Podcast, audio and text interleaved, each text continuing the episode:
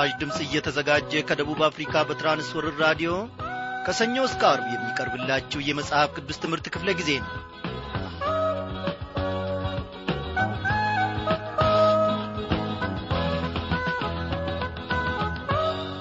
እንደምናመሻችሁ በጌታ የተወደዳችሁ ክብሯን አድማጮች እግዚአብሔር አምላካችን እነሆ ፈቃዱ ሆኖ ዛሬ ደግሞ ሁለተኛውን የሙሴ መጽሐፍ ማለትም ኦሪት ዘጻትን ከዛሬ ጀምሮ አብረን እንድናጠና ፈቃዱ ስለሆነ ዛሬ ይሄው ይዘንላችሁ ቀርበናል። በዛሬው ምሽት ክፍለ ጊዜ ጥናታችን እንግዲህ መግቢያውንና አንዳንድ ነጥቦችን ደግሞ ከምዕራፍ አንድ አብረን እንመለከታለን።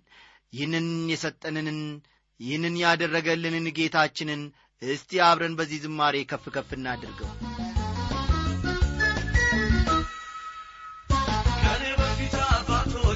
ከነሱ መላእክት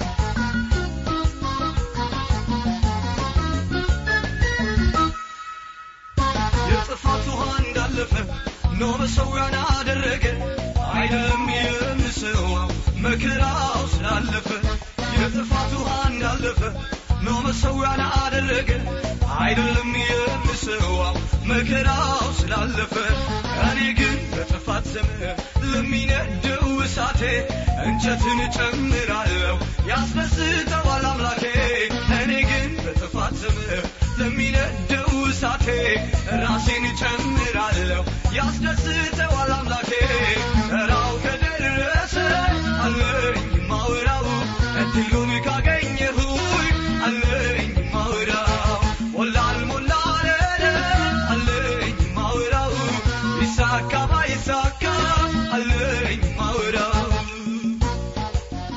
እግዚአብሔር አምላካችን ይህንን ጡመ ዜማ በወንድማችን በሳሙኤል ስለ ጨመረ ሳሙኤልም ደግሞ በዚህ ስላገለገለን እግዚአብሔር ስሙ ለዘላለም እየተመሰገነ ይሁን። እናመስግን። ጌታ እግዚአብሔር አምላካችን ሆይ እነሆ በዚህን ሰዓት በፊት ይዘን የቀረብነውን መጽሐፍ አንተ ታውቃለህ። ኦሪት ዘጻት ሁለተኛው የሙሴ መጽሐፍ። በዚህ ሁሉ ውስጥ ተገልጠ ደግሞ ድንቅን እንድታሳየንና እንድታስተምረን ቃልህ የማያልፈው የማያረጀው ከሁለትም ሴፍ ይልቅ እየተሳለ ሕይወታችንን እግዚአብሔር ሆይ እየቀረጸ እያበጃጀ በፊትህ ደግሞ ባማረ መልኩ መመላለስ እንድንችል እንዲሠራን እነሆ እኛም ታምነን ራሳችንን በፊትህ እንጥላለን። ሕይወታችንን ከቃል አኳያ ማየት የምንችልበትን ጸጋና ጉልበት ስጠን። በጌታችንና በመድኃኒታችን በኢየሱስ ክርስቶስ ስም ይህንን ቃልህን በዚህች ምሽት ስንጀምር ጌታ መንፈስ ቅዱስ በመካከላችን ተገኝቶ ኖ እግዚአብሔር አምላኬ ሆይ መጀመሪያውንም መጨረሻውንም ያሳምርልን ዘንድ አስተማሪው መንፈስ ቅዱስ በመካከላችን ተገኝቶ መንፈሳዊ ልባችንን መንፈሳዊ ዐይኖቻችንን ገልጦ እንዲናገረን እንለምናለን። ይህንን ሁሉ ታደርጋለህና እንታመናሃለን። ስለ ሕያውና ስለ ዘላለማዊ ስምህ ስትል አሜን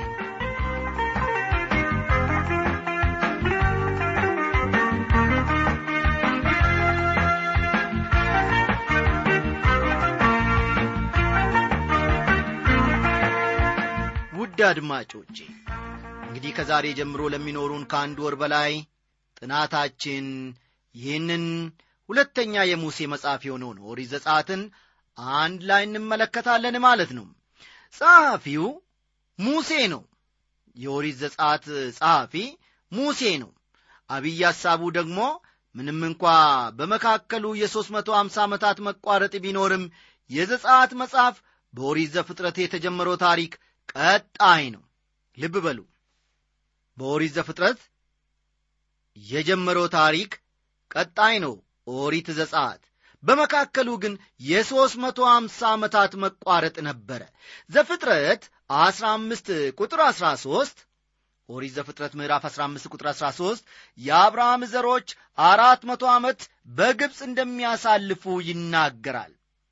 ኦሪት ዘጸአት 12 ቁጥር 40 ደግሞ ኦሪት ዘጸአት ምዕራፍ 12 ቁጥር 40 ደግሞ በግብፅ ያሳለፉት ጊዜ አራት መቶ ሰላሳ ዓመት እንደሆነ ሲያመለክት ገላትያ ምዕራፍ 3 ቁጥር 16 ና 17 ይህንኑ ያረጋግጣል። እንግዲህ ዓመቱን ስናሰላው አብርሃም ከተጠራበት ጊዜ አንስቶ አራት መቶ ሰላሳ ዓመት እግዚአብሔር ለአብርሃም ከነገረበት ጊዜ አንስቶ ደግሞ አራት መቶ ዓመት መሆኑ ነው ማለት ነው። ተመልከቱ ወገኖቼ እግዚአብሔር አይዋሽም በትክክል ያለውን ይፈጽማል። መጽሐፍ ቅዱሳችንን እውነት የሚያደርገው ከዘመናትና ከዓመታት በፊት አስቀድሞ የተነገረው ነገር ልክ በሰዓቱ ሲፈጸምና ሲከናወን ማየታችን ነው ይህም ደግሞ እግዚአብሔር ያጸናዋል ለቃሉም ታማኝ ነው። ተመልከቱ። ዓመቱን ስናስላው አብርሃም ከተጠራበት ጊዜ አንስቶ አራት መቶ ሰላሳ ዓመት። እግዚአብሔር ለአብርሃም ከነገረበት ጊዜ አንስቶ ደግሞ አራት መቶ ዓመት መሆኑ ነው ማለት ነው። ዘጻት ማለት የመውጫ መንገድ ማለት ሲሆን የመውጫ መንገድ ማለት ሲሆን በደምና በእግዚአብሔር ኃይል ነፃ ስለ መውጣት ስለ መታደግና መበዠት ይተርካል። የዘጻት መልእክት እጥር ምጥን ባለ ሁኔታ በዕብራውያን ምዕራፍ 11 ከቁጥር 23 እስከ 29 ተገልጦ እናገኛለን። ልብ በሉ የኦሪት ዘጸአት መልእክት በአጭሩ ተቀናብሮ በጌታ መንፈስ ቅዱስ አስተማሪነት በዕብራውያን ምዕራፍ 11 ከቁጥር 23 እስከ ቁጥር 29 ባሉት ክፍሎች ውስጥ ተካቶ እናገኛለን። ቀደም ብለን እንደተመለከትነው ወይም እንደተናገርኩት ዘጻት የኦሪት ዘፍጥረት ቀጣይ መጽሐፍ ነው ይህን ልብ ማለት አለባችሁ። ይህንኑ በተመለከተ ዶክተር ጂ ካምፕቤል ሞርጋን የተባሉ የመጽሐፍ ቅዱስ ምሁር በኦሪት ዘጻት ምንም የተጀመረ ነገር የለም ደግሞም ምንም የተፈጸመ ነገር የለም ብለው ነበረ። ዘፍጥረት 46 ቁጥር 27 እንደሚያስተምረን ዘፍጥረት 46 ቁጥር 27 እንደሚያስተምረን ከያዕቆብ ጋር ሰባ ሰዎች ወደ ግብፅ መጥተዋል ከግብፅ በሚወጡበት ጊዜ ግን ቁጥራቸው ወደ ሁለት ሚሊዮን አንድ መቶ ሺህ ደርሶ እንደነበር ይገመታል። ምንም እንኳ ጊዜውን በእርግጠኝነት መናገር ባይቻልም ዮሴፍ ወደ ግብፅ የገባው በወቅቱ የአካባቢውን አገሮች ድል በማድረግ በታወቁት ኢክሶስ በተባሉት ሴማውያን ዘመን እንደሆነ ይታሰባል። እነዚህ ሴማውያን ደግሞ የአብርሃም የይስሐቅና የያዕቆብ ወገኖች መሆናቸው ነው። ግብፃውያን በጣም ሲጠሏቸው የነበሯቸው ብቸኛ ወዳጆች እስራኤላውያን ነበሩ። በመጨረሻም ግብፃውያን እነዚህን ሴማውያን ወገኖች አባረሯቸው። ዮሴፍን ያላወቀ አዲስ ፈርዖን የተነሳውም በዚህ ጊዜ ነበረ። ሙሴ ፔንታቱክ በመባል የሚታወቁት የመጀመሪያዎቹ አምስት የብሉይ ኪዳን መጽሐፍት ጸሐፊ ነው። እነዚህም መጽሐፍት ዘፍጥረት ዘጻት ዘሌዋውያን ዘህልቁና ኦሪት ዘዳግም ናቸው ሙሴ የጻፋቸው መጻሕፍቶች ስንት ናቸው ማለት ነው? አምስት ናቸው። እነሱም ምን በመባል ይታወቃሉ? ፔንታቱክ በመባል ይታወቃሉ። አንደኛ ኦሪት ዘፍጥረት። ሁለተኛ ኦሪት ዘጻት ሦስተኛ ኦሪት ዘሌዋውያን። አራተኛ ኦሪት ዘህልቁና አምስተኛ ኦሪት ዘዳግም ናቸው። በዘጻት መጽሐፍ የሙሴ ሕይወት በሦስት አርባ አርባ ዓመታት ምድብ ተከፍለዋል እንዲህም ስንል አንደኛ በፈርዖን ቤተ መንግሥት አርባ ዓመት ኖረ። ሁለተኛ በሚዲያም ምድረ በዳ አርባ ዓመት አሳለፈ። በሚዲያም ምድረ በዳ አርባ ዓመት አሳለፈ። ሦስተኛ እስራኤላውያንን በመምራት አርባ ዓመት አሳለፈ ማለታችን ነው። ከግብፃውያን ያገኘው ትምህርትም ሆነ ሥልጠና እስራኤልን ከግብፅ ባርነት ነፃ ማውጣት አላስቻለውም እስራኤልን ነፃ የሚያወጣው ብቻውን እንዳልሆነ ለማስተማር እግዚአብሔር ሙሴን በምድረ በዳ አርባ ዓመት ማሰልጠና አስፈለገው። ልብ በሉ እኔና እናንተም በአንድ ነገር ሰልጥነን ለእግዚአብሔር ክብር እንድንቆም ከተፈለገ እግዚአብሔር በሽሩሩና በሰለጠነ ወይም በተቀማጠለ ስፍራና ቤት ውስጥ አያሳድገንም። አንዳንድ ጊዜ መከራና ስቃይ ባለበት በምድረ በዳ እንድናልፍ እግዚአብሔር ይፈልጋል። በዚያም እንድንሰለጥን ይፈልጋል። አንቆነጠጥም ያልን እንደሆነ መጨረሻችን ያው ጠላት እጅ መውደቅ ነው። ሕዝቡን ነፃ እንዲያወጣ እግዚአብሔር አርባ ዓመት ካዘጋጀው በኋላ ሙሴን ስንት ዓመት አዘጋጀው? ተመልከቱ። አርባ ዓመት። እኔና እናንተ አንድ ወር ሁለት ወር አይደለም አንድ ቀን እንኳን ብንፈተን በአንድ ነገር እየያችን መከራ ነው። እግዚአብሔር በስፍራው የለም፣ ዐይን የለውም፣ አይሰማም እያን ከእግዚአብሔር ጋር ግብ ግብ እንፈጥራለን። እግዚአብሔር ላይ ማማረር እንጀምራለን። ሙሴ ግን ወገኖቼ ይሰለጥን ዘንድ ይህንን ሕዝብ ይመራ ዘንድ እንዲቻለው አዎ በግብፅ ያገኘው ትምህርትና ሥልጠናን እግዚአብሔር አልወደደም። ለራሱ የሆነ ሥልጠናን ሊሰጠው ሊያዘጋጀው አርባ ዓመት አርባ ዓመት በምድረ በዳ ማሰልጠና አስፈለገው። ለማ ለእግዚአብሔር የእስራኤል ሽማግሌዎችና ታላላቅ ሰዎችን ሰብስቦ ወደ ፈርዖን መቅረብ ነበረበት። ፈርዖን ግን እስራኤልን ለመልቀቅ ፈቃደኛ አይሆንም። እምቢተኛነቱና ግትርነቱ ደግሞ በእግዚአብሔርና በግብፃውያን አማልክት መካከል ለተነሳው ፍልሚያ ምክንያት ሆነ። እንደሚታወቀው ግብፅ ብዙ አማልክትና ብዙ ጌቶች የሰፈኑባት አገር ነበረች። በሺህ የሚቆጠሩ ቤተ መቅደሶች፣ በሚሊዮን የሚቆጠሩ ጣዖታት ነበሩ። ከጣዖት አምልኮ በስተጀርባ ደግሞ ሰይጣን አለ። ስለዚህም የግብፃውያን ሃይማኖት ሰይጣናዊ ኃይል ነበረው ማለት ነው። ኢያኔስና ኢያንበሬስም ሙሴን እንደ ተቃወሙት እንዲሁ እነዚህ ደግሞ አእምሮአቸው የጠፋባቸው ስለ እምነትም የተጣሉ ሰዎች ሆነው እውነትን ይቃወማሉ ይላል። ሁለተኛ ጢሞቴዎስ ምዕራፍ ሦስት ቁጥር ስምንትን ይመለከቷል። ፈርዖን ቃሉን እሰማ ዘንድ እስራኤልን እስለቅ ዘንድ እግዚአብሔር ለመሆኑ ማን ነው ብሎ ነበረ። ዘጸአት ምዕራፍ አምስት ቁጥር ሁለትን ተመልከቱ። ስለዚህም እግዚአብሔር ራሱን ለፈርዖን አስተዋወቀ። ፈርዖንም ልኮ ሙሴንና አሮንን ጠራ። በዚህ ጊዜ በደልኩ፣ እግዚአብሔር ጻዲቅ ነው፣ እኔና ሕዝቤም ኃጢአተኞች ነን በማለት ስለ እግዚአብሔር ጽድቅ መሰከረ። ዘጸአት ምዕራፍ ዘጠኝ ቁጥር ሰባትን ተመልከቱ። ምንኛ ግሩም ምንኛ ድንቅስ ትምህርት እየተማርን ነው ወገኖቼ። ፈርዖን ሙሴንና አሮንን በፍጥነት ጠራ። አምላካችሁን እግዚአብሔርን እናንተንም በደልኩ ሲል ተናገረ። ዘጸአት ምዕራፍ አስር ቁጥር አሥራ ስድስትን ይመለከቷል። ዘጸአት ምዕራፍ አስር ቁጥር 16 እዚህ ላይ ወገኖቼ አንድ ጥያቄ ሊነሳ ይችላል። ለመሆኑ መክሰፍቶቹ ለምን አስፈለጉ? መክሰፍቶቹ እግዚአብሔር ከግብፃውያን አማልክት ጋር ውጊያ ያደረገባቸው ናቸው። እያንዳንዱ መክሰፍት በተለያዩ ግብፃውያን አማልክት ላይ ያነጣጠሩ ነበረ። እኔም በዚህች ሌሊት በግብፅ አገር አልፋለሁ፣ በግብፅም አገር ከሰው እስከ እንስሳ ድረስ በኩርን ሁሉ ገላለሁ፣ በግብፅም አማልክት ሁሉ ላይ እፈርድባቸዋለሁ እኔ ማነኛ አለ እግዚአብሔር ነኝ ሲል ተናገረ። ዘጸአት ምዕራፍ 12 ቁጥር 12ን መመልከቱ ይበጃል። በግብፃውያን ካሉት አማልክቱ ሁሉ እንደሚበልጥ ሊታደጋቸውም ኃይል እንዳለው እግዚአብሔር ለሕዝቡ መግለጥ ማስተማር ፈለገ።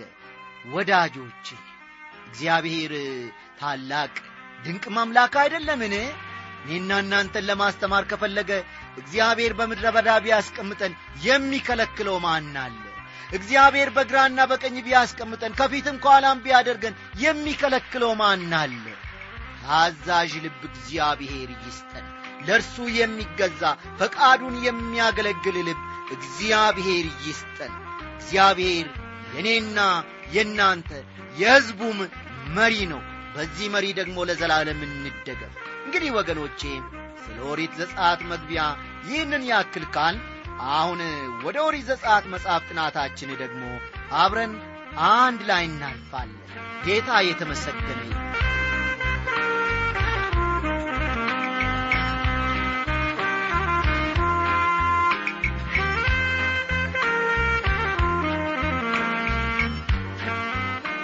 አድማጮቼ በዚህ ምዕራፍ እስራኤላውያን በግብፅ ምድር ስለ ነበራቸው ሁኔታ በግብፅ የአዲሱ ፈርዖን መነሳትን ከዚህም የተነሳ በእስራኤላውያን ላይ ስለ ደረሰው ስደትና ባርነት እንዲሁም ሁለት ዕብራውያን ሴቶች ስለ ሠሩት የጀግንነት ሥራ እንመለከታለን።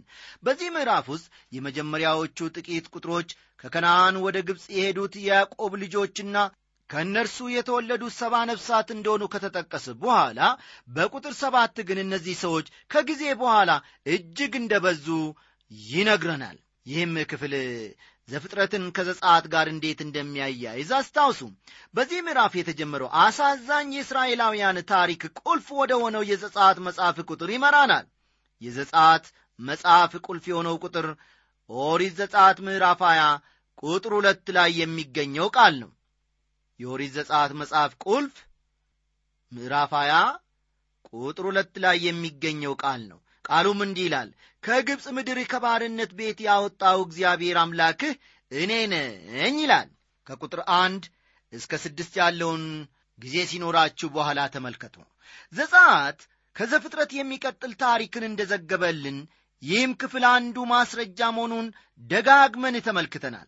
የዘፍጥረት መጽሐፍ የሚያበቃው የዮሴፍን ሞት በመዘገብ ነው። ልብ በሉ ታስታውሱ እንደሆነ የኦሪት ዘፍጥረት መጽሐፍ የሚያበቃው ወይም የሚጠናቀቀው የዮሴፍን ሞት በመግለጽ ነው። ዘጻት ምዕራፍ አንድ ቁጥር ስድስት ደግሞ ያንኑ በመድገም ዮሴፍም ሞተ ይላል። ከቁጥር አንድ እስከ ስድስት ያለውን በኋላ ተመልከቱ። ያ የቀደመው ትውልድ ሁሉ ማለፉን ዳግም ይገልጽልናል። አዲሱ ትውልድ ስፍራቸውን ተክተዋል በመቀጠል ደግሞ በግብፅ የእስራኤላውያን ባርነት መጀመሩን የሚያወሳውን ክፍል አንድ ላይ እንመለከታለን። በዘፍጥረት ምዕራፍ 46 እስራኤላውያን እንደሚበዙ ታላቅ ሕዝብም እንደሚሆኑ እግዚአብሔር አስቀድሞ ተናግሮ ነበረ። በዘጻት ምዕራፍ አንድ ቁጥር ሰባት ይህ በዘፍጥረት 46 የዚህን የተተነበየው ትንቢት ፍጻሜ ማግኘቱን ያመለክታል። የእስራኤልም ልጆች አፈሩ እጅግም በዙ ተባዙም እጅግም ጸኑ ምድሪቱም በእነርሱ ሞላች ይላል በዘጻት ምዕራፍ አንድ ቁጥር ስምንት ደግሞ ታላቅ ለውጥ እንደ ተከሰተ መመልከት ይቻላል። እንዲህም ይላል በግብፅ ዮሴፍን ያላወቀ አዲስ ንጉሥ ተነሣ ይላል። ስለ ዮሴፍ ፈጽሞ ያልሰማ ወይንም ስለ እስራኤላውያን መልካም አመለካከት የሌለው አዲስ ፈርዖን ወይም ንጉሥ በግብፅ ምድር ነገሰ የመጀመሪያዎቹ ነገሥታት ለዮሴፍና ለእስራኤላውያን መልካም የሆነ አመለካከት ነበራቸው። እስራኤላውያንን ከማስጨነቅ ይልቅ መልካም ያደርጉላቸው ነበረ። በዚህ ቁጥር ማለትም በዘጻት ምዕራፍ አንድ ቁጥር ስምንት አንድ ላነሳ የምፈልገው ትልቅ ትምህርት አለ። አንድ የሚደንቀኝ ነጥብ ቢኖር ዛሬ ሕፃናትን ለማስተማር የሚንቀሳቀሱ የተለያዩ እንቅስቃሴዎች ወይም ድርጅቶች ይህንን ቁጥር በትምህርታቸው ውስጥ አለመጠቀማቸው ነው ይህንን ቁጥር መጠቀም እንዳለባቸው አስባለሁ። ለእያንዳንዱ ትውልድ የእግዚአብሔር ቃል የማስተማር ኃላፊነት እንዳለብን መዘንጋት የለብንም። ዛሬ ባገኘን አጋጣሚ ቃሉን ማስተማር ቸል ብንል ሰዎች ይህንን ዕድል የማያገኙበት ጊዜ ይመጣል። አንድ ጊዜ እኔ የማውቀው የአዲስ አበባ ከተማ የኮካኮላ ኩባንያ ሠራተኛ በብዙ ቁጥር የሚቆጠሩ ጠርሙሶች ለማስታወቂያ ሥራ እንደሚውሉ ነገረኝ እኔም ለዚህ ለታወቀ ምርት ይህ ሁሉ ማስታወቂያ ለምን ያስፈልጋል ብዬ ቀለድኩኝ። በአንድ ወቅት በደብረ ዘይት ከተማ ብቻ የኮካኮላ ማስታወቂያዎች በየሱቁና በየመንገዱ ተለጥፈውና ተተክለው አየሁኝና ከሚገባ በላይ በማስታወቂያ ጊዜያችሁንና ገንዘባችሁን ታባክናላችሁ ብዬ አሰብኩኝ ስል ለዚህ ለጓደኛ የነገርኩት እርሱም ጊዜያችንና ገንዘባችንን እያባከን ሳይሆን እያተረፍን ነው አቶ አበበ ብሎ ነገረኝ። ከጊዜ በኋላ እንዳይረሳ ሰዎች በተደጋጋሚ ማየትና መስማት ስላለባቸው በማስታወቂያ ሥራ በመትጋታቸው ትክክለኛ ነገር እያደረጉ እንዳሉ በኋላ ገባኝ ተመልከቱ ወገኖቼ ዮሴፍን የማያውቅ አዲስ ንጉሥ በግብፅ ምድር ተነስቷል። እንደዚያውም ስለ ኢየሱስ ክርስቶስ ያልሰማ አዲስ ትውልድ ሁልጊዜ ይነሳል። የቀደመው ትውልድ በመከራና በችግር ውስጥ የማለፉ ታሪክ ለእነርሱ አልገባቸውም። ስለዚህ ወገኖቼ ባለፈው ትውልድ የሆነውን ለአዲሱ ትውልድ መናገር ሁልጊዜ አስፈላጊ ነው። ስለ ዮሴፍ በፍጹም ያልሰማና ግድ የሌለው ትውልድ እንደተነሳ ተመልከቱ በአንድ ዘመን ዮሴፍ በጣም የታወቀ ጀግና ሰው ነበረ። አዲሱ ንጉሥ ፈርዖን ግን እንደ ቀደሙት ነገሥታት ለዮሴፍ ግድ የነበረውና መልካምን የሚያደርግለት አልነበረም። በመቀጠልም ዘጸአት ምዕራፍ አንድ ቁጥር ዘጠኝና አስርን እንድትመለከቱ ጋብዛችኋለሁ። እንዲህ ይላል እርሱም ሕዝቡን እነሆ የእስራኤል ልጆች ሕዝብ ከእኛ ይልቅ በዝተዋል፣ በርትተውማል እንዳይበዙ ሰልፍን በተነሳብን ጊዜ ጠላቶቻችንን አግዘው እንዳይወጉን ከምድሪቱም እንዳይወጡ ኑ እንጠብጥብባቸው ይላል። ይህ የግብፅ ንጉሥ የእስራኤል ልጆች እጅግ እየበዙ እንደመጡ ተመልክቷል። ምናልባት የግብፅን ጠላቶች አግዘው እንዳይወጓቸውም ፈርተዋል። ስለዚህ በኋላ በእርሱና በሕዝቡ በግብፃውያን ላይ ችግር እንዳይመጣ እስራኤላውያንን ማስጨነቅ እንደሚችል አይቶ የጥበብ ሥራውን በእስራኤላውያን ላይ ይጀምራል። እግዚአብሔር ግን የፈርዖንን የጥበብ ሥራ እንዴት እንደሚያከሽፍ በኋላ እንመለከታለን። በብርቱ ሥራም ያስጨንቋቸው ዘንድ ግብር አስገባሪዎችን ሾመባቸው። ለፈርዖንም ፊቶምንና ራምሴን ጽኑ ከተሞች አድርገው ሠሩ ይለናል ቁጥር 11 አሁን ያነበብነው ጥቅስ የእስራኤል ልጆች በጣም ከባድ ሥራ እንዲሠሩ እንደ ተገደዱ ያመለክታል። የግብፅ አለቆች እስራኤላውያንን በጣም ታላላቅ ከተሞችን እንዲገነቡ አስገደዷቸው። እነዚህን ከተሞች የሠሩት በጡብ ነበረ። በመጀመሪያው የባርነት ወቅት ጡብ እንዲሠሩ ገለባ ይሰጣቸው ነበር። ፈርዖን የባርነቱን አገዛዝ እያጸናባቸው ሲመጣ ገለባውን ራሳቸው እንዲፈልጉና የሚጠበቅባቸውን ያክል ጡብ እንዲሠሩ ወይም እንዲያመርቱ ታዘዙ። በአንድ ወቅት ይህንን አስመልክቶ ዕውቁ የመጽሐፍ ቅዱስ ምሁር ዶክተር መጊ ሲመሰክሩ ዶክተር ኪል የተባሉ አስተማሪዬ አንድ ጊዜ ከግብፅ አገር ራምሴን ከምትባል እስራኤላውያን ጥንት ከስሩት ከተማ የተገኘውን ጡብ ክፍል ይዘው መጡና እስራኤላውያን በግብፅ በባርነት እንደነበሩ የሚናገረውን የመጽሐፍ ቅዱስ ታሪክ እውነትነት አረጋገጡልን ሲሉ መሰከሩ። እስራኤላውያን በግብፅ ምድር በአስቸጋሪ ሁኔታ እንደነበሩ ጥርጥር የለውም። ግብፃውያን የእስራኤላውያንን ኑሮ ከጊዜ ወደ ጊዜ ከባድና አስቸጋሪ ያደርጉት ነበረ። ግን ግብፃውያን እስራኤልን ማስጨነቃቸው እስራኤል እንዳይበዙና እንዳይጸኑ ሊያደርግ አልቻለም። የእግዚአብሔርን አሰራር በዚህ ስፍራ ላይ ልብ ልትሉ ልታጤኑም ይገባችኋል ወገኖቼ። ቁጥር አሥራ ሁለት ደግሞ እንዲህ ይላል ነገር ግን እንዳስጨነቋቸው መጠን እጅግ በዙ፣ እጅግም ጸኑ፣ ከእስራኤልም ልጆች የተነሣ ተጸይፏቸው ነበር ይላል። እስራኤላውያን በግብፅ ምድር አስቸጋሪ ጊዜ እንደሚያሳልፉ እግዚአብሔር አስቀድሞ ለአብርሃም እንዲህ ሲል ተናግሯል። አብርሃምንም አለው ዘርህ ለእርሱ ባልሆነች ምድር ስደተኞች እንዲሆኑ በርግጥ ወቅ ባሪያዎች አድርገውም አራት መቶ ዓመታት ያስጨንቋቸዋል ሲል ተናገረ። ዘፍጥረት 15 ቁጥር 13 በዚህ ቁጥር ውስጥ ሦስት ነገሮች እንደተተነበዩ ልብ ብላችሁ ተመልከቱ። አንደኛው እስራኤላውያን በእንግዳ ምድር እንግዶች ሆነው ይኖራሉ። ሁለተኛ ባሪያዎች ይሆናሉ። ሦስተኛ ከባርነትም ክብደት የተነሳ ምን ይሆናሉ? ይጨነቃሉ ይላል። በዘጸአት ምዕራፍ 1 ቁጥር 11 እንዲሁም ቁጥር 12 እንደተመለከትነው እነዚህ ትንቢቶች ሁሉ በእስራኤላውያን ሕይወት በትክክል ተፈጽመው አልፈዋል። አስቀድመን እንዳየነው ግብፃውያን እስራኤልን በማስጨነቃቸው እንዲበዙ መከልከል አልቻሉም። ይልቁንም የእስራኤል ልጆች እየበዙ ሄዱ ይላል ቃሉም። ከቁጥር 13 እስከ 15 ያለውን ስፍራ ተመልከቱ። የተወደዳችሁ ወገኖቼ ግብፃውያን የእስራኤልን ልጆች ባሪያዎች በማድረግ ብቻ አላበቁም።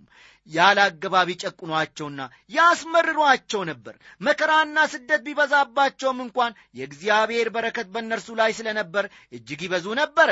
ንጉሡም የእስራኤል ልጆች እጅግ እየበዙ መሄዳቸውን ባስተዋለ ጊዜ ለችግሩ መፍትሔ ይሆናል ብሎ ያሰበው ከዕብራውያን አዋላጆች ጋር መነጋገር ነበር። ፈርዖን ያነጋገራቸው ሴቶች ስም ሲፓራና ፉሃ ይባላሉ። ሲፓራ ማለት ቆንጆ ወይም መልካም ደም ግባት ያላት ማለት ነው። ፉሃ ማለት ደግሞ ሞገስ ወይም ግርማ ያላት ሴት እንደማለት ነው።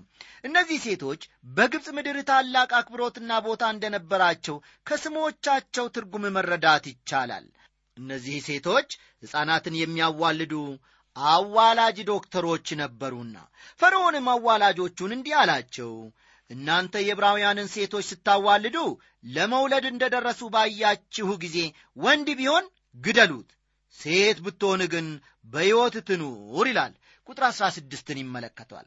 የጌታ ኢየሱስ ክርስቶስን የዘር ሐረግ ለማጥፋት ሰይጣን ያደረገ ሌላው ጥንታዊ ሙከራ ከላይ በተነበበው ቁጥር ውስጥ ተገልጾ እናገኛለን። አሁን በቁጥር አሥራ ስድስት ያነበብነው ነው ማለት ነው የኢየሱስ ክርስቶስን የዘር ሐረግ ለመበጠስና የእግዚአብሔርን ሥራ ለማጥፋት ሰይጣን ብዙ ሙከራዎችን እንዳደረገ ከብሉይ ኪዳን ጀምሮ እስከ አዲስ ኪዳን ድረስ በሰፊው ተጠቅሶ እናገኛለን።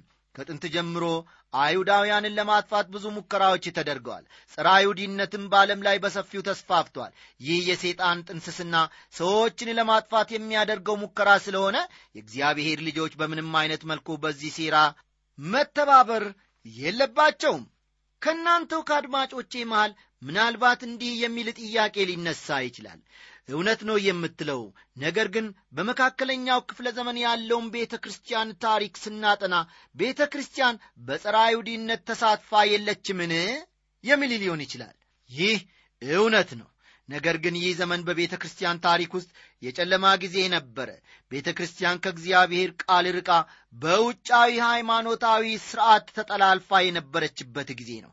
በእኔ እምነት የእግዚአብሔርን ቃል የሚያጠና ሰው አይሁዲነትና ሰዎችን በማጥፋት ተግባር ከቶ አይሰማራም። የሁለቱ አዋላጆች ታላቅ ድርጊትን በተመለከተ ደግሞ ቀጠላ አድርገን አብረን እንመለከታለን ሴጣን የእስራኤልን ልጆች ለማጥፋት በሚሞክርበት ጊዜ እግዚአብሔር በጉዳዩ ጣልቃ ገባ። ዘጻት ምዕራፍ አንድ ከቁጥር 17 እስከ 20 ያሉት ቁጥሮች ይህንን እውነት የሚገልጹልን ናቸው። አዋላጆች ግን እግዚአብሔርን ፈሩ። የግብፅ ንጉሥም እንዳዘዛቸው አላደረጉም። ወንዶቹን ሕፃናትንም አዳኗቸው። የግብፅም ንጉሥ አዋላጆቹን ጠርቶ ለምን እንዲህ አደረጋችሁ? ወንዶቹን ሕፃናትን ስለምን አዳናችሁ? አላቸው አዋላጆችን ፈርዖንን የዕብራውያን ሴቶች እንደ ግብፅ ሴቶች ስላልሆኑ እነርሱ ጠንካሮች ናቸውና አዋላጆች ሳይገቡ ስለሚወልዱ ነው አሉት። እግዚአብሔርም ለአዋላጆች መልካም አደረገላቸው ሕዝቡም በዛ እጅግም ጸና ይላል። በዚህ አይነት ሁኔታ የእስራኤልን ልጆች የማጥፋት ዓላማ ፈጽሞ አልተሳካም ነበረ። እግዚአብሔርም ከመጀመሪያው ጀምሮ ይጠነቀቅላቸው ነበርና ቁጥር 21ን ተመልከቱ እንዲህም ሆነ። አዋላጆች እግዚአብሔርን ስለፈሩ ቤቶችን አደረገላቸው ይላል። እነዚህ ሴቶች እግዚአብሔርን ወይም ፈርዖንን መታዘዝ እንዳለባቸው መምረጥ ነበረባቸው። ስለዚህ እግዚአብሔርን በመፍራታቸው እርሱንም በመታዘዛቸው ትክክለኛና የሚያስመሰግን ምርጫ አድርገዋል። ለሁለቱ ሴቶች እግዚአብሔር በእስራኤል ዘንድ ቦታን መልካም ስምንም ሰጣቸው በምድሪቱም የተከበሩ ሰዎች ሆኑ። ቁጥር 22 የመጨረሻው ክፍላችን ነው። እናንብበው። ፈርዖንም የሚወለደውን ወንድ ልጅ ሁሉ ወደ ወንዝ ጣሉት። ሴትን ልጅ ሁሉ ግን በሕይወት አድኗት ብሎ ሕዝቡን ሁሉ አዘዘ ይላል የፈርዖን ትእዛዝ ሁሉ ተፈጻሚነትን ቢያገኝ ኖረው የእስራኤል ልጆች ሁሉ ይጠፉ ነበረ። ነገር ግን የእግዚአብሔርን ሕዝብ ለማጥፋት ያለው ዕቅዱ ሁሉ ሲከሽፍ ይታያል በየጊዜው። የሚቀጥሉት ምዕራፎች ይህንኑ በግልጽ ያሳያሉ። ወዳጆቼ እግዚአብሔር ሕዝቡን ከባርነት ለመታደግ ሙሴን ማስነሳቱ እላይ ከተጠቀሰው ታሪክ ጋር ወይም ቀደም ብለን ካየነው ታሪክ ጋር ተያይዞ ይመጣል። ዘጻት ትልቅ የደህንነት መጽሐፍ ነው። በመጽሐፉ ውስጥ የተጠቀሰው ስዕላዊ መግለጫ ደግሞ እግዚአብሔር ሰዎችን ከዓለም ከሰይጣንና ከኀጢአት ባርነት ነፃ እንደሚያወጣ ያሳያል። ስለ ድንቅ ሥራው እግዚአብሔር ለዘላለም እየተመሰገነ ይሁን። ደህና ደሩ እያልን ስንሰናበታችሁ ዛሬው ፕሮግራማችን በቴክኒክ በኩል ያስተናገደን እንደ ወትሮ ሁሉ ወንድማችን አለማየው ዳዊት ነው። በትምህርቱ በኩል እስካሁን ድረስ ከእናንተ ጋር የቆየሁት ደግሞ እኔ አበበ ከበደ ወርቄ ነኝ። ሰላም